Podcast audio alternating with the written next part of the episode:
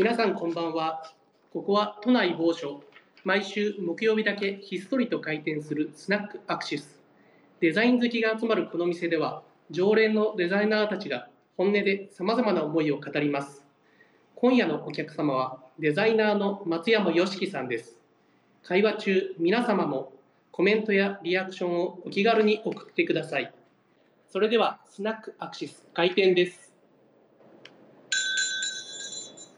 こんばんは。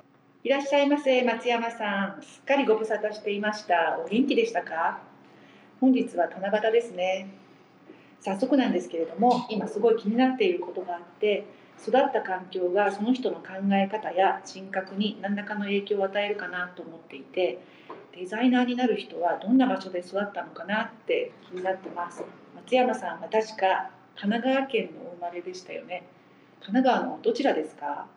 どんな場所だったのか教えてください。そうですね。えっと生まれは実はあの神奈川じゃなくて、あの父母とも両親出身が滋賀県なので、生まれたのはまあその母の地元である滋賀県の病院で生まれたんですけど、まあそこからなんか父親の転勤の関係とかもあって、子供の頃は結構いろんな青森行ったり広島行ったりをしてたらしくて、でまあ小学生のすごい低学年の時に横須賀に来てそこからずっと横須賀なので、うん一応あの神奈川県の横須賀出身っていうことにしてます。なるほど。なるほど。えっ、と横須賀は海側ですか？山側ですか？あちょっとが海側ですね。んじゃあ割と子供の頃からなんか海海の景色を見ながらというか、そうですね。家はそのまあ海から少しもう海のすぐちょっと入ったらもう山なので、うん。家は結構山の方にあって、毎日こう山登って帰るみたいな感じだったんですけどでもとはいえ家から歩いて多分23 20分ちょいぐらい歩けば海はあるんですけど、ただそういうあの砂浜とかああいうビーチっぽい海じゃなくていわゆるみ港ですかね。そうですよね。あー。うんのそうですねはい。じゃあすぐこう海遊びがこう砂浜でできるってわけではなくああではないですね。そっか。でもえってことは結構船とかがまあ見えるところではあったりとか。あそうですね。船見えますね。あの横須賀駅とかの近くなんですけどそこから結構海上自衛隊の基地とかあとあの米軍の基地とかも見えるのでうん。はい。結構あの潜水艦が溜まってるのが見えたりとか大きなあのこ確かに。たまにそうだそうだ。あの空母とか入ってくると結構そういうあの軍艦とかがうすごい見えたりはしてましたね。うん、だからちょっといわゆる海って言ってもみんなが思ってる海と全然違うっていうか、うんうんうんその空母とか軍艦とかって結構よく見て子供の頃からかっこいいなみたいな感じって男の子だとあったりするのかしら。あーそうですねなんか横須賀今軍港ツアーとかもあってなんかその見れるのとかも。でも子供の時はあったか。わかんないですけど、うん。でもなんかこうあの基地が米軍基地とかもこうオープンになる日とかが年に1回とかあって、うん。なんかそういう時に入ったりはできるんですけどそこでまあ見て結構うん。おおなりましたね。小学生の頃からそういうところになんか遠足じゃないけど社会科見学みたいなものがあったりとかって言ってやっぱりあ横須賀の人はうん触れる経験が多そうな気がしますそうね。です確かに社会科見学とかに行った気もする。うん大会見学に行くとすごいあの普通は多分本当にそういうのを好きな人が興味がある人がやっぱりこう旅行で行くっていうかちょっと一日旅行、うん都内だったら一日旅行とかで行くようなところかなと思うんだけど、うん空母が来たとか軍艦が止まってるとか、うん今回来たのはあの入港したのはなんとかだみたいな感じの、結構ディープな世界があるんじゃないかなっていう。まあ、子供の時とかはそんなにこう要するにまあ何何が来たとか意識しなかったけど、まあ、とはいえすごい大きいからうん空母とか、それはなんか確かにこうこんなでかい船がうんあるのかって。そう私今もうちょっと大人になって高校生とか大学生ぐらいになってから、なんかそのこの入ってくる船がいかにこう 世界でもでかいものか特にまあアメリカの空母とかが来る時とかはなんかこうなんかそう思って見たりしましたね。それは全然違ういやもうだってみ海のエリアでもそういうの見れるエリアって、まあ、限られてますもんね、日本の中でも。限られてる。うん、それがこう視界の中入ってくるって結構僕すごいことだなって思ってます。ちょっと横須賀行った時は驚いたりしたり、あの呉の広島の呉の空港とかもやっぱりすごい、なんか映画の世界な感じがするので、面白いなと思って。そうでそういうちっちゃい頃はそれでどんな感じの 幼幼少期っていうか子供の頃の思い出であんまり記憶がないかもって言ってましたけど。そうですね。なんかいろいろやっぱり引っ越しが多くて、だからそのいわゆるその広島とか青森にいたこともあるらしいんですけど、うんもう本当に全く記憶になくて、横須賀もなんか2回目らしいんですけど、二回目らしいおまあ横須賀にいたこともあって、また別のとこ行ってまた横須賀に行ったけど、うん。そこも全然覚えてなくて、まあ本当に小学校2年生ぐらいから、もう今思い出してもそんぐらいからなんですけど。うん。割とでもまあインドアなタイプだったかなと思ってまあなんかレゴやったりとかそういうのが好きだった気がします。そんなに外で活発に遊んでとかスポーツがとかうんではなかったかなな習い事とかはしてなかった？習い事？あー。あーでも今までヨットをちょっとやっておたことヨがあります。ット？えいつ？あでも小学校え？三なんかちっちゃいあの 本当にちっちゃい船の一人乗りとか二人乗りのまあなんかでまあその帆しかついてないようなやつで、うん。まあ三浦海岸とかのところでなんかそういうヨット教室みたいなあっーて何がきっかけか忘れちゃったんですけどうん。なんか行ったこ行ってたことがありましたね。でも全然別に今に生きてるかというとそうではないんだけどでもなんかそういうのはやったことがありました。小学生でヨットあでも子供みんなみんな小学生とか中学生ぐらいの。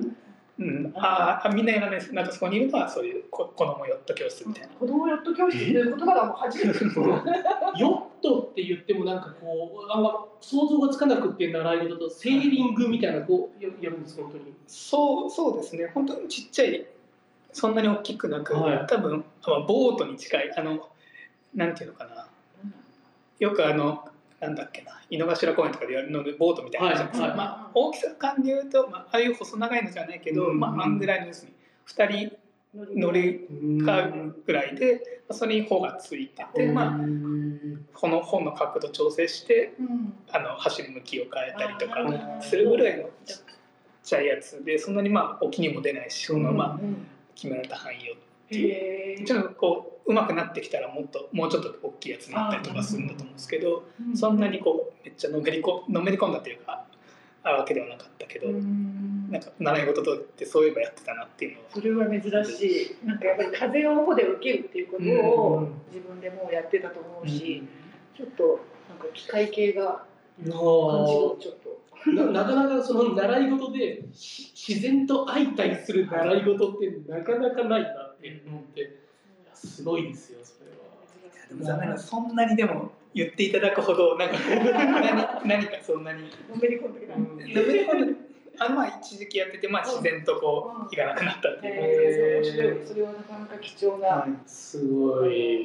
まあ学びですね。はい。でそれ以外は割と家にいることそれ以外はっていうかまあ割とどっちかというとインドア派そうでですね。なんか本読んだりしてるの好きだったっていう。そうですね。本とかの方が割と好きだったかな、でその時見てたのが動物図鑑とかって言あわれてましたよね。そうですね。図鑑とかはやっぱ結構好きで見てた記憶があるしあとは普通に「あのハリー・ポッター」とかそういうの、すすごい小学生とかちっちゃあのちっちゃい頃とか好きだったから。一応ちゃんちゃんと全部読んでましたね。うん。先ほどちょっとレゴの話をされたと思うんですけど、うんレゴって結構かなりこうチープというか、まあ結構なんだろう頭いい人はレゴをやらせるみたいな若干あるじゃないですか。はい。ちなみにレゴで何作ってらっしゃいました？あー。なんかレレゴの種類なんかレゴテクニックっていうのがあるんですけど、はい。なんかレゴのブロックに穴がたくさん開いててそはい。のギアかませたりとか、あのなんかちょっとそういうテクニカルな。要はちょっとあのモーターつなげる系ですよね。つながって動かすとかもできて、はい。それでなんか車っぽいものを作ったりとか。そうなんですよ。いろいろ今あのリスナーの皆さんのレゴテクニックっていうのをまあ気になった方は調べていただいて。そうでなんか説明書通りに作るのもあるしなんかそれをこうちょっと好きにいじって作ったりもしてて。すごい。これは結構複雑いろんなものができる。うんうん。その中結構いろんなものができる感じすごい。いやでもあれですか？例えなんか具体的に何を好きで作ってたとかあるんですか？ああそうなんだろう。例えば車うん、あー家とか。家とか。いやなんか謎のなんだろうななんかよくわかんない。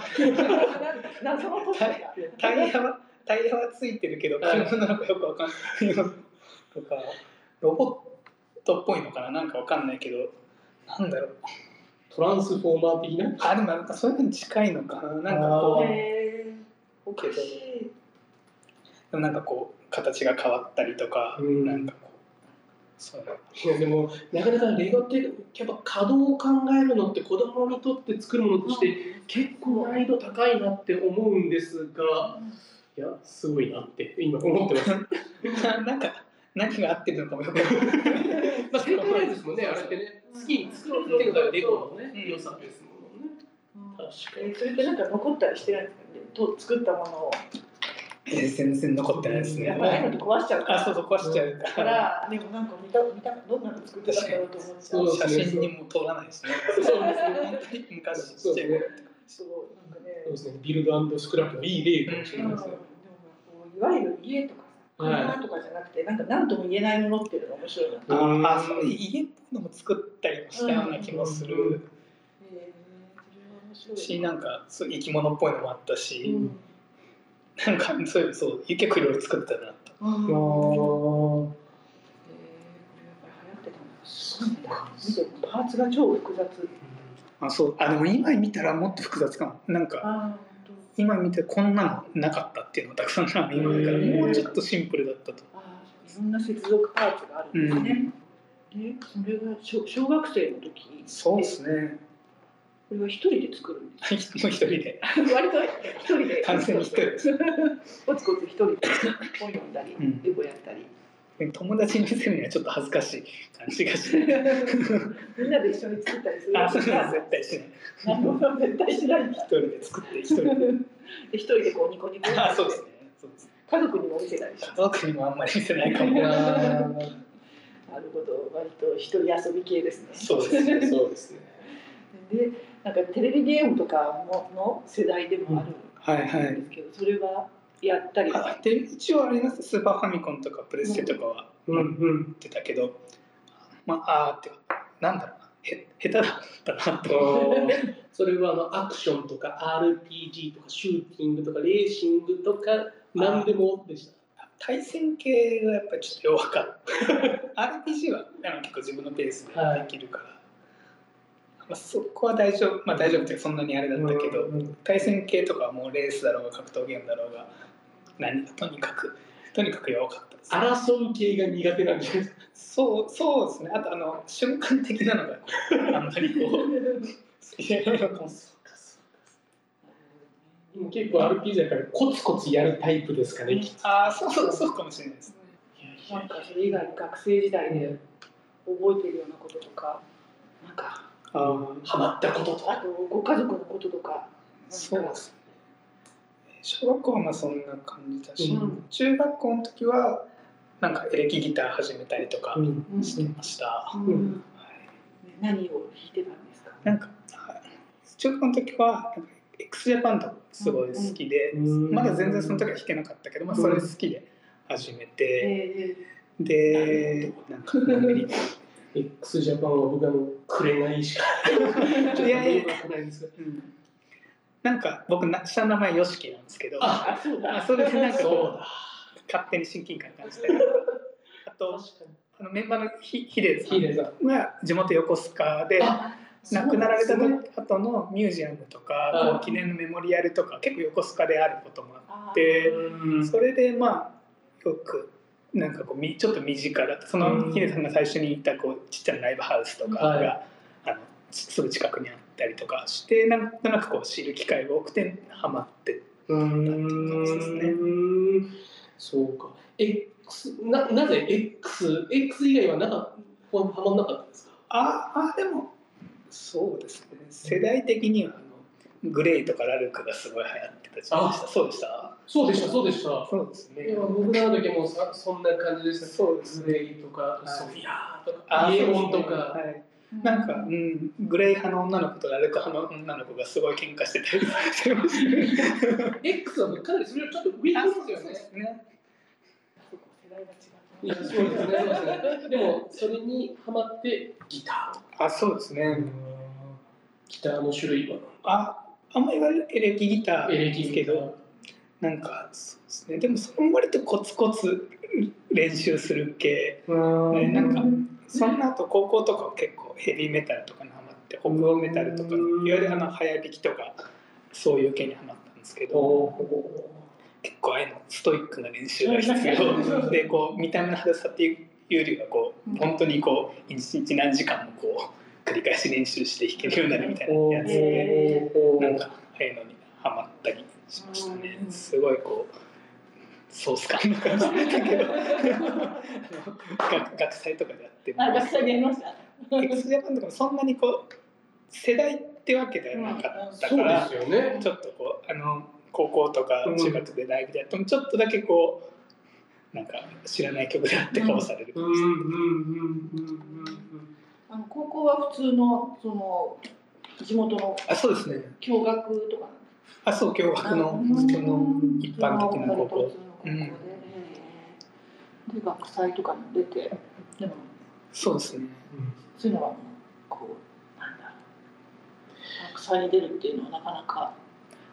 そうですね。あでも確か思えばそうその学祭のライブとかもあったから、振り返ると一番なんか自分がこうははっちゃけてたっていうか、へー今は割とこうそういうのだんだんなんか大人になるうちに苦手になってくるけど、意外とそういうのにちゃんとこう前う、イベントに関してこう。人前に出るのはあそうそう。は高校生がピークだ。人前に出る人前に出たりとかそういうのとか。そう多分高校生の時が一番ピークだったかも。だんだんあと苦手意識が苦手意識。出てきて。なんかこう出ることの怖さをちょっと知り始めてねでもどちらにしてもなんかその練習のあのギターの練習聞いてても本当コツコツ。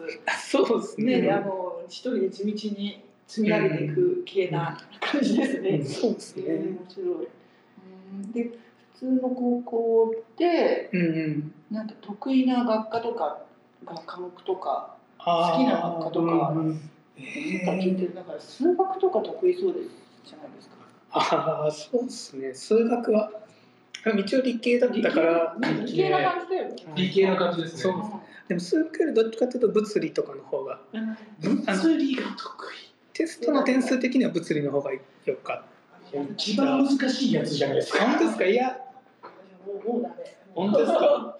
僕化学の科学がすごいわか逆に苦手で。あ科学は本当にできないというか分かんなかったけど物理の方が目に見えて分かりやすい。ー確かに、とはいえでもそんなにうん。言うほど別にできるわけじゃないけどその得意不得意で言うとまだマシマシな方だったなんとなく物理の方が自分の実生活の中にこう感じる部分が多いですよあそうです。ね。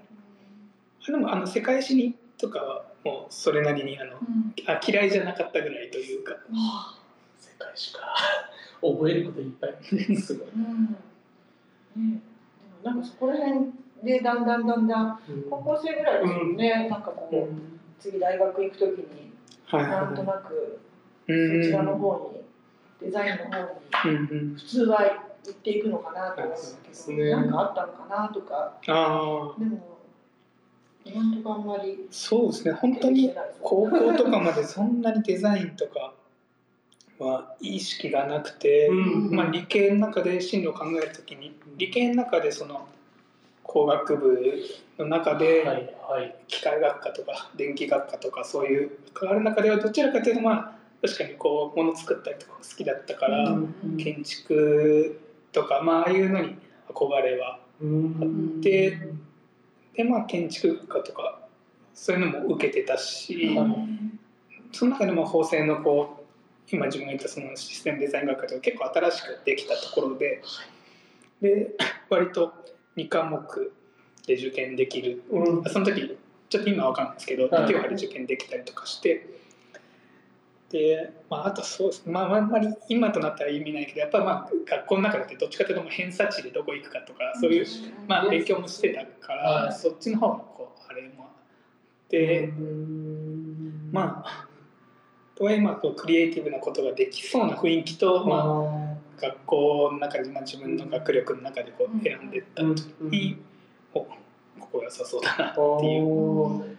じゃあその要はあの例えば美大に行こうみたいなのは特になかった？なんかそういう選択肢があると知った時にはすでに遅しみたいな。ありますねそういうのね。あそういうのなんかどうそういうのあるんだ。全然知らあない。みんなが行く人はそう変学校とか行ってるんだっていうのを知ったのはもうむしろこう超遅かった。そうですね。受験とか終わるぐらいの結構そういうのって身の回りに例えばお父さんがとかあと周りの人が言ってる近くに予備校があるっていうのを知らないそうそうそう人接点が本当そうそうにないですもんね。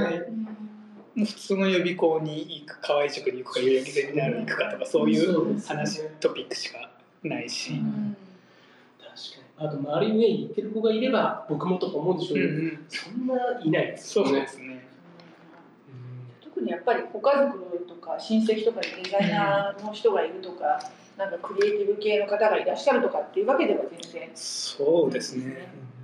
何個か離れたちょっと遠い親戚に建築家の方がいらっしゃるんですけど でもそれもその親戚に建築家の方がいると知ったのはもう本当大学最後大学院ぐらいの時にああそうなんですね。そうなんだあのおじさん建築家なんだ。って知ったぐらいというか結構探せばきっといるんでしょうけどね遠くには皆さんね。面白いですねそうやって勉強してる中でなんかやっぱりもの作ったりするのがうん。なんとなくなんかこう好きだからっていうのはあって、ね、法政の新しい学科に入るって。いう、そうです。うん面白いですようんね、なんかいろいろ見た中でだだいろん多分いろでもいろんな学科も受けられてるんですよねそうそうですね 結構落ちたりもしたからまあそんなにこう目指して選んでてまあその中いろいろ開けた中で受かったからっていうのもあるし、うん。えーじゃあそれ入られて例えばなんだろうまあぎ技術系に行くとか、はまあまあデザイナーになるとか、はい。まあいろんな選択肢があったと思うんですけど、このデザイナーになろうと思ったのって大学のどの辺なんですか？あでも2年生？なんかこういうのもなんですけど割とまあ課題とかちゃんとやるタイプでそのまあシステムデザイン学科ってそのデザインとエンジニアリングとマーケティングとかこうまんべんなく学ぶみたいなうん。スタンスでできた学科だったんですけど、まあそれでいろいろ課題やってった時に割とまあデザイン系の課題の成績がそんなに悪くないなっていうのがほでなんかそうですね。でなんかこうちょっとこうコンペみんなで出してみようかとかはい。そういうノリになるじゃないですか。で、まあ、そうですね。その大学の時は結構やっぱり美大に対してのコンプレックスを持ってる人も結構多くて、うん要するにまあ美大の人たちみんな専門的なもっとデザインの教育受けてスケッチとかいろんなスキルを身につけてる中で自分たちこうまあ広く浅くやってるけど大丈夫なのかみたいなことが結構こう話に出ることがあって、はいでまあコンペとかちょっと参加しなきゃって時に2年生ぐらいの時にまあ割とこうたまたまこう取れることとかがあってうん。でまあ大大学の出来も浅かったしはなんかだからそんなにこう先輩とかもたくさんいないし歴史もないから、その中でこうコンペとか取れるとい。なんかちょっと書いてなんかこうちやほやされるというか ちょっとこうおいけるんじゃないかってこう勝手にえ思われるすごいですよ。あれは本当に学生コンペのちっあちゃいやつとかだけど、まあ、とはいえこうねなんかこう取れ出すとこうちょっとうんうんが本当にその学校のコミュニティの中ではこうなんかこうちょっとこうすごいちょっとちやほやされるというか。でちょっとこうちょっとだけ調子に乗るというか。ああで、まあ、まあそれは純粋に、まあ、あ楽しいしあなるほど面白いなって思うことがあって。そこからこうコンペ何個か出していったりとかして、まあ、うまくいくこともあったりとか。がまあ結構学生の中で多くて。うん。でもそこら辺からどんどんそうですねちょっと真剣に意識するというか、うん。か職業としてのまあデザインっていうことを考え出したいっていう感じです。学生時代は大学時代は結構しっかりもっと勉強してコンペに出してっていう、うん。あー。もう本当デザインや学んでたっていうかチャレンジしてた。そうですね。あーどう学んでたかあーでもその CAD とか、うん。あのいわゆるこうレンダリングソフトとかの使い方とかをこうコンペ出すために結構自分で教えてもらったりとか自分でこういろいろやったりとかはしてたけど、まあそうですね、まあ、その分こうちょっと自分の苦手な授業とかへのこうのサボり具合とかちょっとこう 顕著になって苦手な授業？ああれあのいわゆるエンジニアリング系の授業とか前それ経営系のやつとかでこうあの損益計算とかそういう なんかそういうこうマーケティング系のやつとかがどんどんちょっとこう苦手なのを、うん。まあ、もう授業中にずっとコンピューター考えてたりとかするぐらいなんかちょっとこう極端にできましたね。スケッチとかっていうのは、まあとまあ、多分最初のアウトプットってやられると思うんですけど、子供の頃は、まあ、ちなみに描かれたりとかそういうのあ絵はいやほん波だと思います。なんていうのかな。何？ででも何？えでも何あやってる人うまいんです例えば中学校の時とかで、その例えば体育祭のポスターコンクールとかあはい。るんですけど、ああいうのとか出すとあの入選することはあるけど、そのやっぱりこう優秀賞とかはい。最優秀賞とかなるのはもっと上手い子たくさんでなんか面白いけど緻密なんていうのそんなにそんなにこう上手くはないなっていうかこう人より秀でてることはなくこう下手ではないけど別に上手くないぐらいの。入選はするんだから秀でてる方だとは思います。ああごめんなさい。その入選はねめっちゃする入選。結構なパイの入選が。ある結構みんな入選して。であんまりなんかまあそんなに得意っては言えないぐらいの。好きでした書くのは。あそうああの嫌いではないかなっていうぐらい。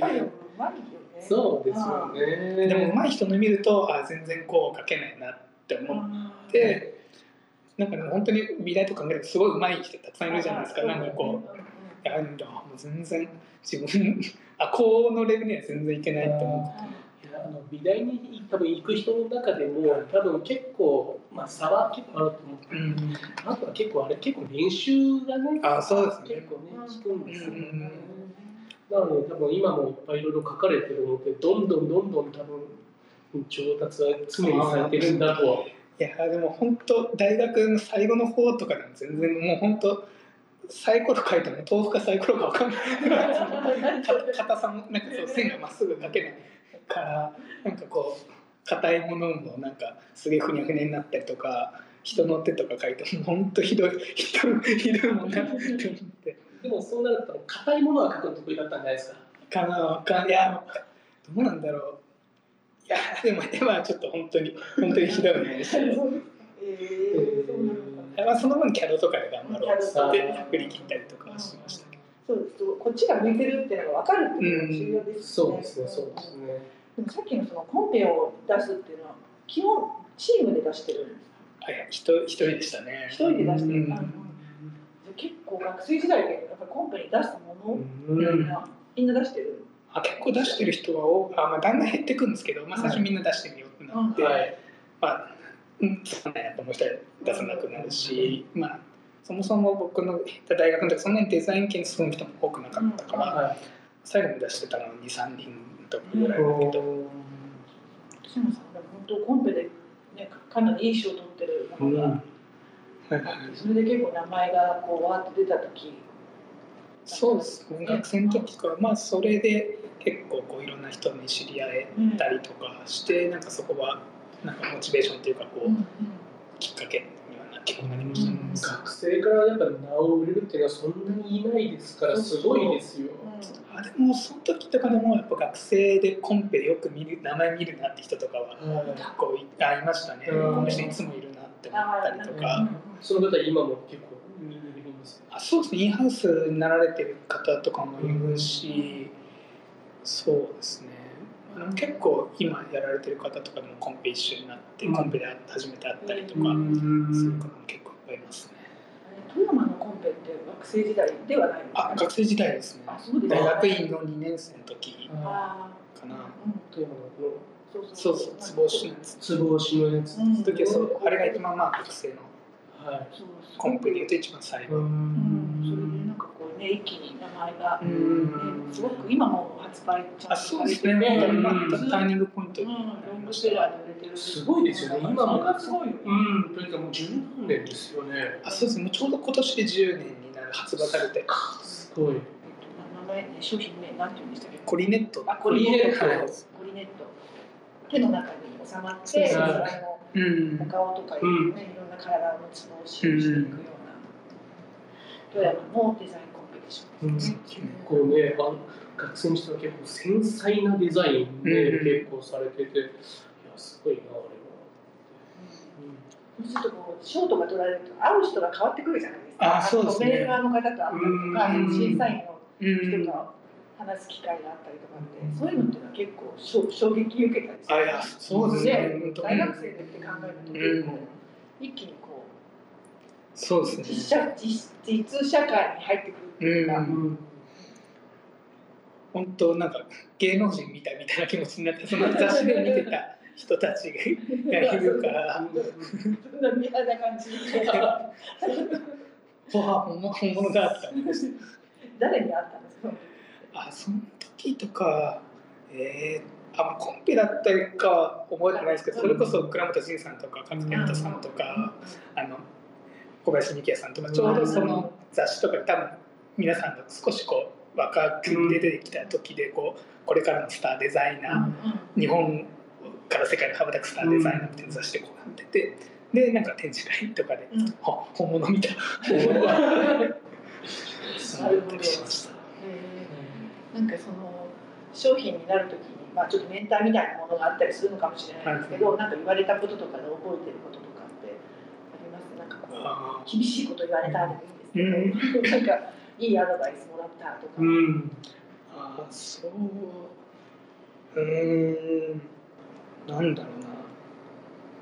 でも悔しかったとか言うんだけど。あそうですね。その富山のやつの最後のつぼしのやつは、うん。まあグランプリいただいたので結構まあ褒めていただくことも多かったし、うん。まあ多分若いかったから、うん。そんなにこう辛口のことも言われずまあ褒められて終わったけど、まあ、その前年も同じ富山のコンペで最後まで残ってプレゼンした時とかは、まあちょっとうんやっぱりこう刺さらない感じみたいなのとかこう、うん。まあ、なかなかこう伝わらない感じとかで、まあ、何をちょっと言われたかとかあんまりちょっと覚えてないけどなんかこううまく伝わらないもどかしさとか、うん。こうなんかうまくいかないなって思うこととかもあって、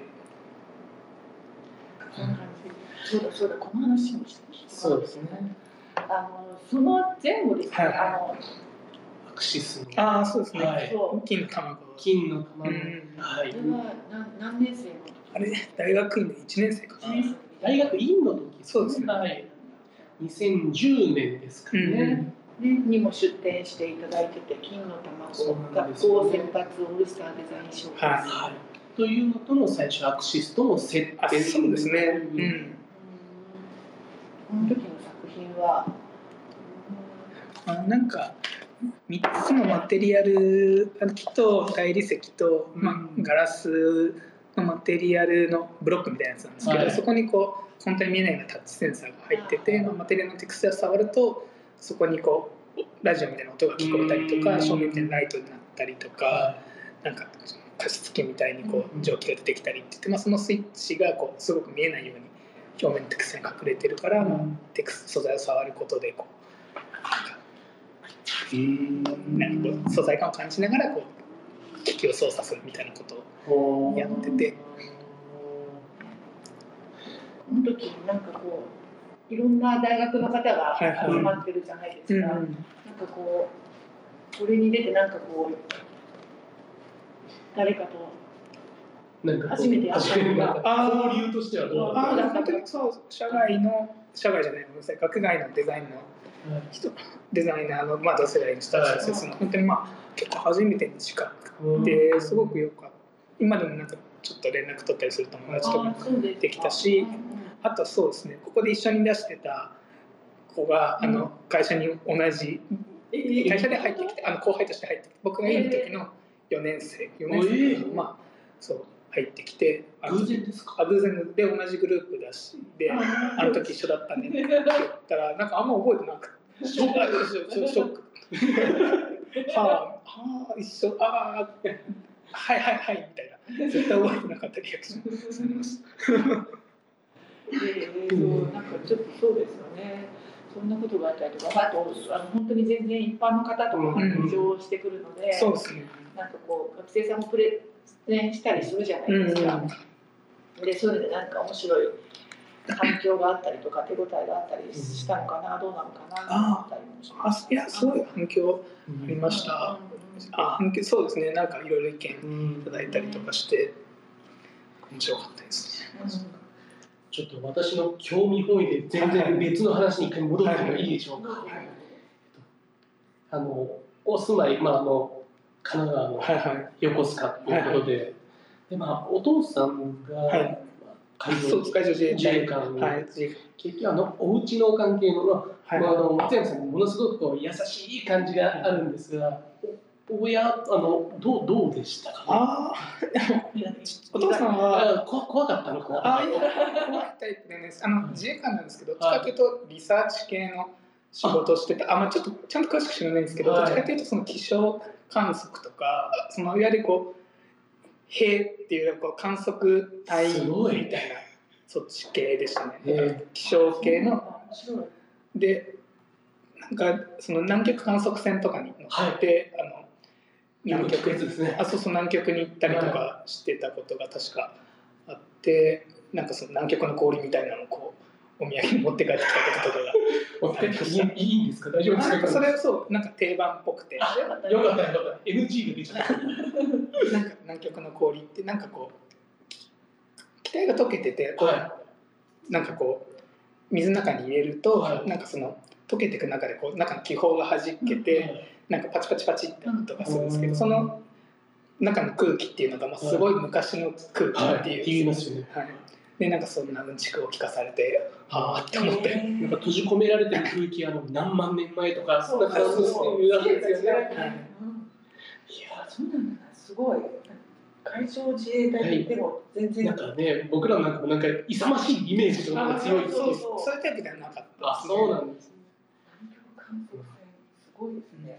じゃあ結構あれですか？お父さんは結構出られたら結構いいな、うん。ああそう。あまあ横須賀基地にいる時は普通にまあいつもいましたけど、まあその海外行ったりとかする時はずっといなかったりとかしました、ちなみにご兄弟は？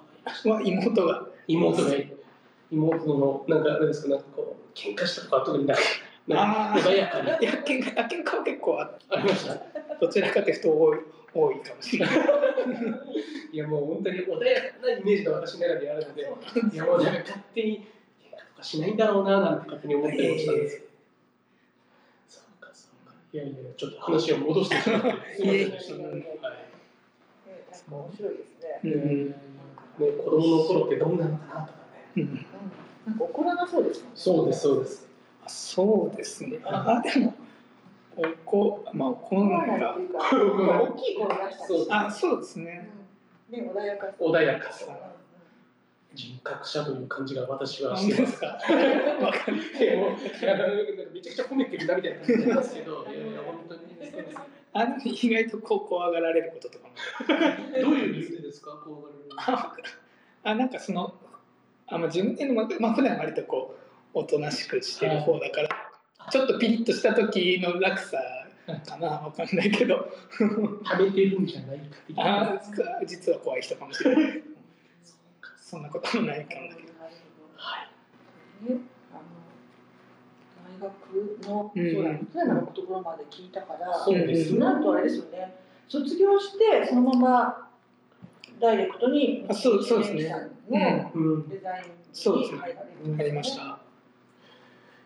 で、ね、三菱電機に入られて、大手の企業うで、ん。結構それだけでいっぱいいっぱいになりそうなものを並行して、まあ、個人でやられるどうですか、あでもそんなにこう結構皆さんに言っていただくんですけど大変じゃないかって、はい、そんなになんか意識したことがあ大変だなと思ったことがあんまりなくてなんかぬるぬるっとしてて実は。そのまあ、例えば富山のコンペ取ったのが大学2年生の時なんだけど、そこからまあ製品化って1年ぐらいかかるから、まあ、その大会社が始まってからのその製品化の作業とかはあって、まあ、最後詰めたりとか確認したりとか、でなんかそういうのがこうあるところからもう始まってたから、はい、まあ、それが終わってそしたらまあ次のやつが来たりとかってなんかもうずっとこうとはいえなんかやっぱりフリーランスの皆さんと比べるとそんなに物量は多くないから年に12個とか、まあ、そんなペースでやってるぐらい。のがもうずっとその学生時代の時からの延長で続いてるからなんかそんなにこう意を決して始めたかというとそうでもないし。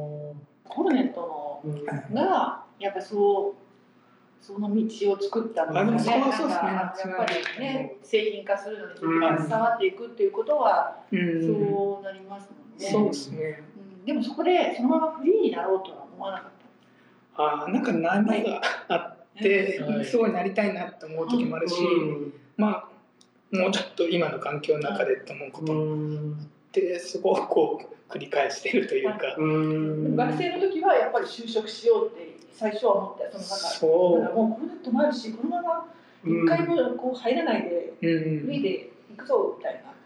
感じっていうこも選択肢はありました。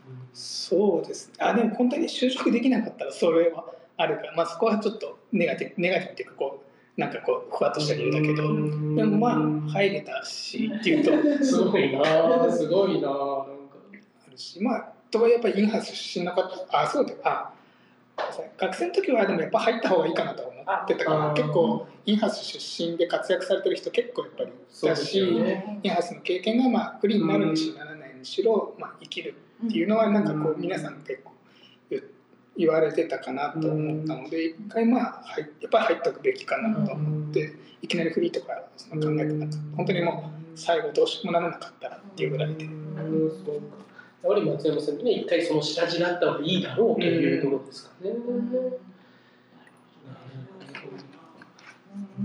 あれですか会社的にはそのまあフリーでやることに対しては特にこうなんかっていうことはなくて。そうですね。なんか最初からそんなにこういや休日の話でした。まあ業務会の話だから。関係ないよね。っていうスタンスでしたね。そこが水見さんいいとこですよね。まあ、いい意味でこう応援も干渉もなくみたいな感じですね。ね、副業やっていけないっていうところもあるでしょうからね。うん、でもまあ感じたらどっちか会社がいいのか会社っていう単位なのか、なんかやっぱりその時の人だなと思って、はい、その時の上長とか、はい、その所長とかの判断っていうかこう、まあ、スタンスになるから、うん、なんか会社としてってよくまあ言われるけどなんかそんなに会社としてっていうのを意識したことなくて、まあ、その時の上長とか、まあ、がこうすごくプッシュしてくれるとか、まあ、その人なりかなと思って、まあ、その人がもし他社に行って、まあ、その人の部下は多分同じようなことができるだろうし、まあ、逆にその厳しい人がとかがもし当たってたら別に今の会社でもできなかったと、まあ、まあ結構、まあ、人によるからこうそういうのネガティブに捉える人もいるはいるから。まあなんかたまたまそこがもし当たってたら多分別に今の会社でもそんなにできなかったかもしれないしっていう意味では、まあ、やっぱ当たる人とかの重要かなって思いましたね。ちなみにあのインハウスと並行して個人でやられてるんですけど、年に何点ぐらいこう生み出すようなペースぐらいでやられてるんですか？あでも出る本当に物として出るっていう意味では1個とかそんぐらい。だと思います。1個か2個か。あの自分で発表するとかも含めると、はい、アウトプットはまあ多くて23とか。うん。そうですまあ本当に多くて4とかそんぐらいだったかな。やりながら4はすごいことだと思いますよね。あと必ずこう展示会とかなんかイベントとかで発表されたりとか、あのね、サロンに行かれたりとか。東京のデザインイベントで発表されたりとかしてるので。うん、いやなんかライフワーク的にやられてる方って結構いらっしゃると思うんですけど、うん、最終的なアウトプットまでこうきちんとされるっていうのが、すごい見ますね。これ結構し締め切りというかもう決めないと出さない要するにまあイベントとか誘ってもらってもうん。会議が決まって、ってなるともう意地でも出さないと なんていうかこうそうそうですね。またそういうのがやっぱ多かったかな。やっぱ時期が決まるからそこに向けてちゃんとやらなきゃいうん。けないしっていうなんかこうちゃんとコンコンスタントにそれやってますよ、うん。こう間を空けずにああ確かに。のちゃんとこそうですね。うまあ活用する機会をもうそ先に決めちゃって追い込んで。そうですね。なんかうんそこは本当に声かけてくださる皆さんとかのおかげというかそんなに自分もちろん自分でもこうやろうというスタンスで。うん。でしまあミラノさんのサテリテとかそういうのがやっぱり自分でこう自分でしてっていうのもあるし、まあ、そこでこう接していろいろこう、うんありがたいをこうお話しいただいて、まあなんとかこう、まあ、結果的にこうコンスタントにできてるっていううん。感じ、ねなんかそれがすごい。うん。あの着実な感じっていうんですかね、しますよね。休日最近なんか、なんかどんなことをハマってるとか、休日どんな風に過ごしてるのかとか、そうですそんなねことをちょっと最みたいな。近はあの最近結婚してあおめでとう。ございます。あまあそう1年ぐらい前なんけどまあそう。一年ぐらい前いつですか？一年あ1年前の6月とかコロナ禍の時ですよね。あそうそうそうあ、本当ちょうど一年。うん、そうでまあだから一緒にこう展示会見に行ったりとかは奥さんも割とこうデザイン系のい。はいお同じ会社なんですけどあ、そうなんですね。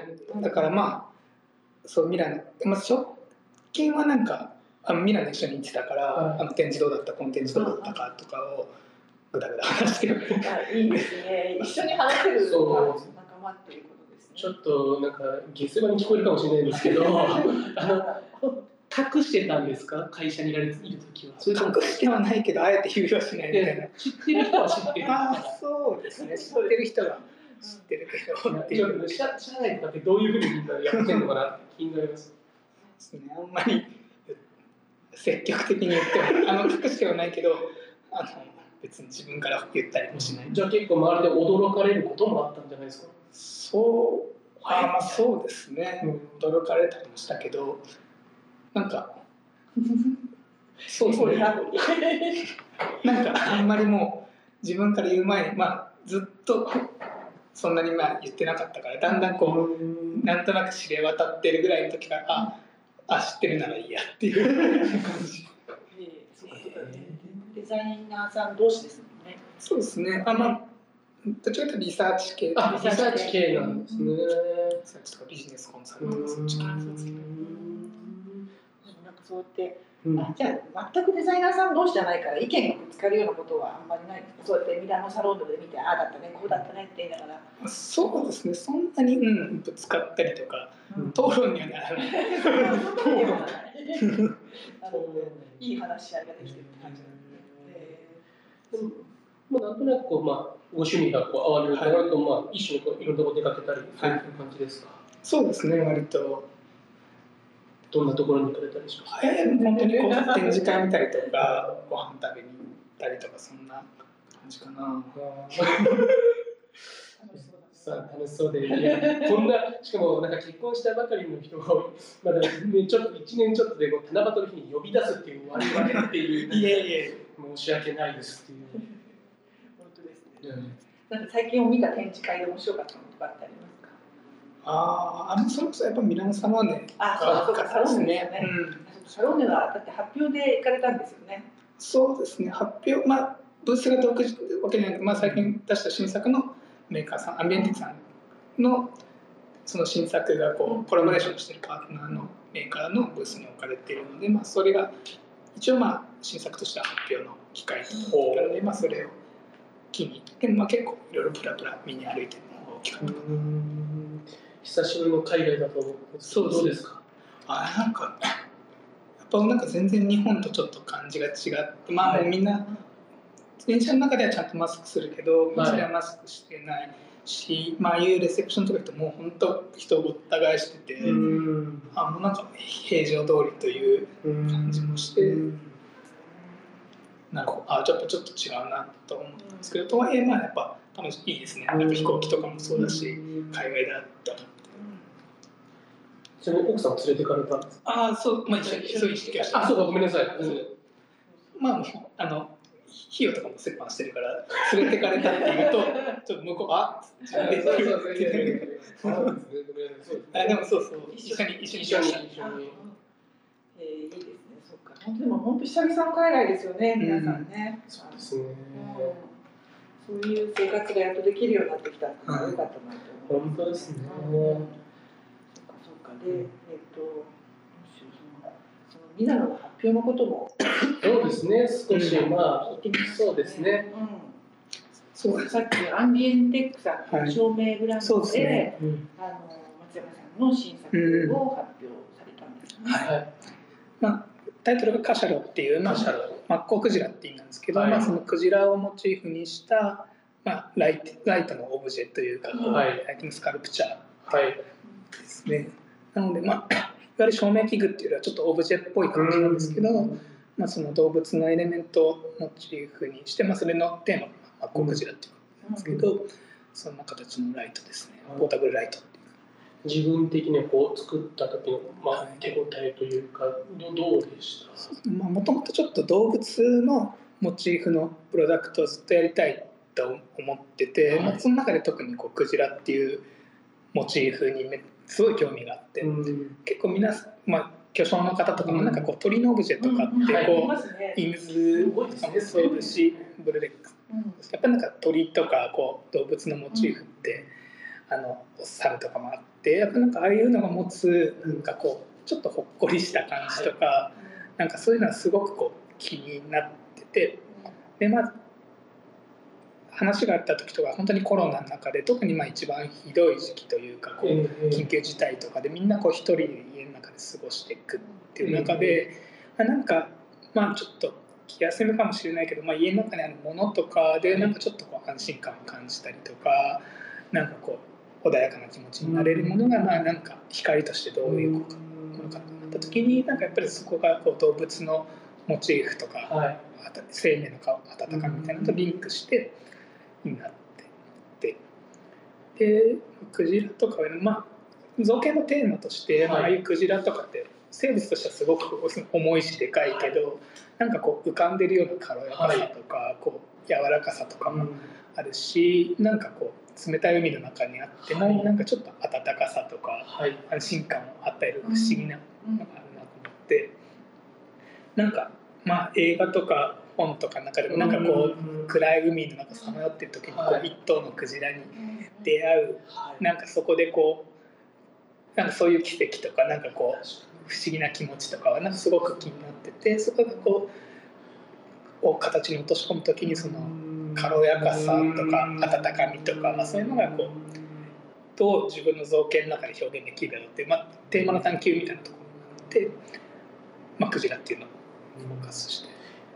やはりあれですか横須賀で生まれになって、海が見えるところでっていうんでやっぱりそのちっちゃい時に何かがこうこう関わってきてる感じありますか？そうですね。なんかそこら辺結構難しくて、まあはい。クジラとかっていう本当にまあ大自然って感じがするからそういうので言うとちょっと違うかもなって思ったりもしたんですけどなんか振り返ってみると、まあ、ああいう今回の作品の中の内側の照明って実はめちゃめちゃこうインダストリアルな形をしてですねてこうメカちょっとある意味メカメカしいとかなんか自分のなんかこう原風景の中で言うと大自然っていうよりは自然の中にちょっと人工物があるような雰囲気みたいなのがすごく好きで自然の中にこう船が一隻あるとか、うん一面の空にこう飛行機が飛んでるはい。飛行機雲があるとか、あなんかああいうこう自然の中にある山の中にポツンというこう家があるとか、うん。なんかああいう人工物と自然の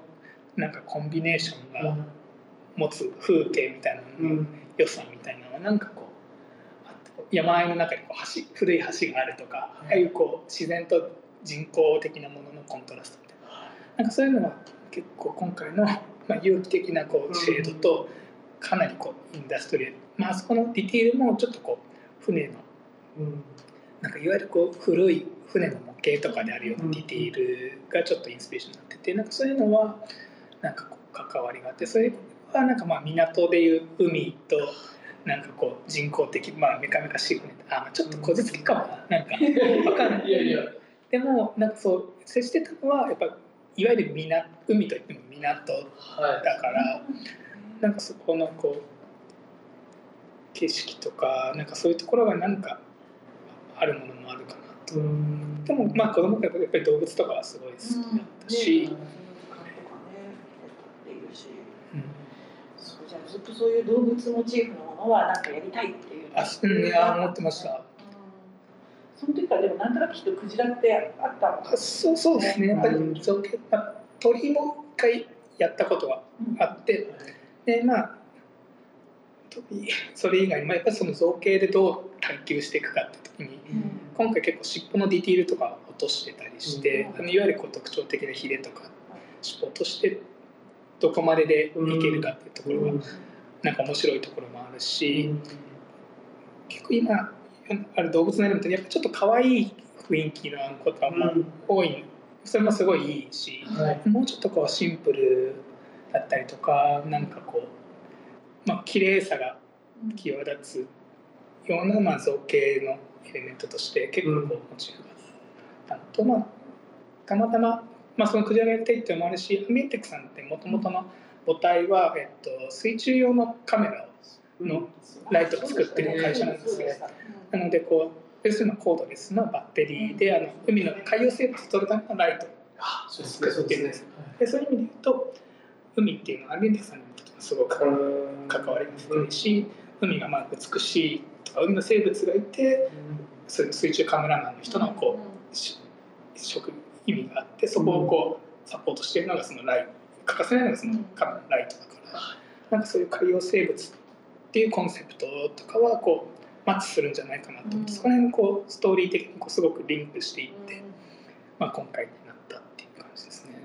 僕もちょっとあの拝見したんですけど、あすごくなんかクジラの鳴き声が聞こえてくるようなフォルムで。うん。で中にこうおっしゃったようにメカメカしい、まあ、入ってるんですけど、まあ最初僕ハロゲンなのかなみたいな色合いだったんですけどすごく温かみのあるで、まあ、LED でなんか入りっていやなんかすごくいいなって思いました本当に。もう本当にお世辞じゃなく本当に僕はちょっと欲しいなって思った。ありがとうございます。なんか本当に、なんか、うん、あ温かみ不思議な温かみを感じるようなものになった。もちろん LED だから全然温度はないけど、うん。視覚的な光からこう優しさとか温かさみたいなのをこう感じられるようなオブジェになったかなと思って結構自分の中でも気気に入ってるというか、あちょっとなんかいろいろ聞いてるうちにですね、あっという間に時間になって、そろそろなんか閉店時間に、あいきなり閉店時間。に、いう感じなんだけど、なんとなくちょっとみたいな最後になんかそのリスナーの方々に、皆さんに何かお伝えしたいことってあったら、あのそうさっき言ったあうんの新作があって、まあ、それがうん秋に発売になるので,、はい。でまあ、秋にこうちょっとイベントとかまだ詳細はあれなんですけど、はい。企画されてそれもちょっと多分国内では皆さんに見てもらう最初の機会になるかなと思うので、はい、あのぜひ手に取って見ていただけたら嬉しいなというところです。そこまでは実物はちょっと拝見できない。まあですけど、ねあの、そう場所がない。さんのサイトとかを見れば、あそうですね。シャルシャルはい、シャロという、うん。クジラ、フランス語でクジラというそうですね。の証明が出ています。はい、はい。こんな感じで。ぜひぜひあの出てくるの楽しみにはいしております。はいさらにちょっとね、違う動物シリーズとかそうですね見れたらいいなと思います。松山さんね、全然こう自然のいい感じのトップが多いので、ちょっと楽しみです。はい、ではではお名残惜しいんですけれども、はい続きはまた聞かせていただくということで、はい、本日はご来店ありがとうございました。ありがとうございました。またぜひ来てください。はい、ありがとうございます。はい。